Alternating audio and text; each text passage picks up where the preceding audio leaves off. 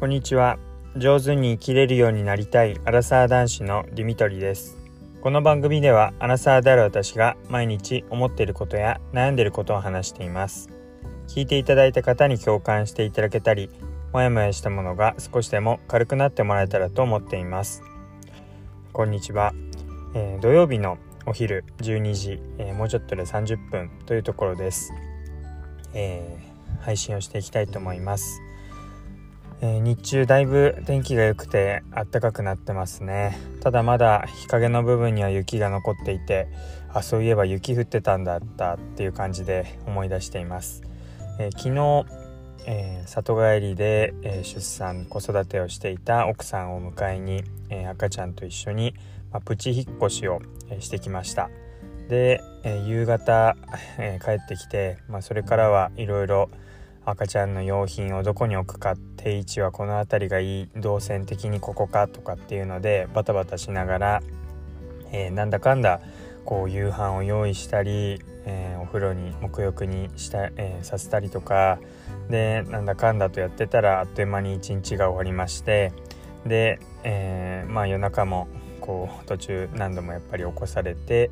で結果としてなんか寝不足の状態でなんか寝てんだか起きてんだかっていうので結局今を迎えています。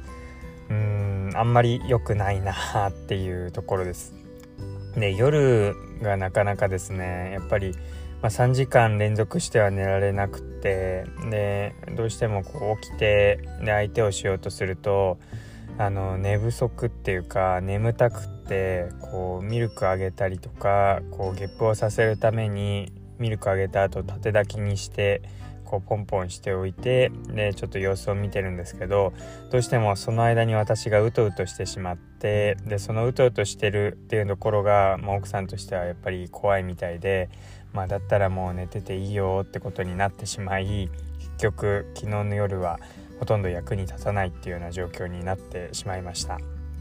でなんとか朝方の1回目の6時かな？ぐらいの時間は、えー、起きて、えー、見ることができたんですけども、まあ、その間奥さんには寝てもらってまあ1回分しか見られなかったなっていうような状況です。で、まあ、3時間寝てくれてでこっちも3時間睡眠に慣れてくればいいんですけどもなかなか今その細切れの睡眠で、えー、回復ができていない状況でうんまあ世の中のお父さんお母さんはこういう、睡眠状態が十分じゃない状態でも仕事をやって、ね、毎日を繰り返すというか毎日の生活を送ってるのすごいなっていう、えー、改めて、えー、実感しているそんな状態です。で、まあ、とりあえず、まあ、今の課題としては、まあ、自分自身の状態で言うとこの3時間の睡眠っていう状態でも、まあ、なんとかこう生活をしてこう自分の頭を回る状態にしていかないといけない慣れていかなきゃいけないっていうところで赤ちゃんとしてはもう3時間しっかりと睡眠が取れるようにミルクをあげたりとか環境を整えて、えー、まあ、過ごしやすい状態にしてあげるっていうことが求められるかなというふうに思います。睡眠時間が安定しないとなかなか赤ちゃんにとっても私たち夫婦にとってもあの健康的に生活を送ることができないので、まあ、そこが本当に喫緊の課題かなというふうに思っています。でとりあえずなんか動線的にはあこんな感じで動いたらいいかなというので休日バージョンはなんとかできそうなので、まあ、それはこの3連休っていう時間が本当にありがたいなというふうに思っているところです。でただまあ来週から平日でまた赤ちゃんとの生活が始まっていくわけですけども、まあ、そうなると今寝室に、えー、2人布団を置いているところ赤ちゃんのベビーベッドも置いて3人で寝ているわけですが、まあ、ちょっと様子が変わって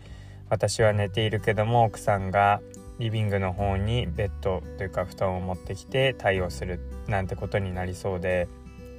そうなると本当にいよいよ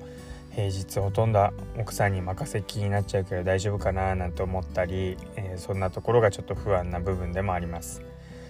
まあ、そう考えるとなおさら休日には私が、えー、赤ちゃんの様子を中心に見れるようになんなきゃなと思うんですけどもなかなか夜は本当にうとうとしてしまって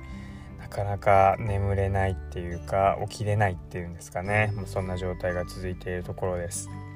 で今は、えー、ちょっと一旦お昼を買いにまだ奥さんが外出 OK になっていないので1ヶ月検診を終えてから外出 OK っていう感じなので、まあ、それに向けて私は、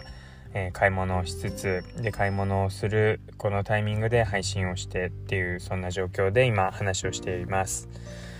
なかなか、うん、この状態で仕事行くっていうのはあんまり、うん、生産性低いだろうなっていうふうに思ってしまうので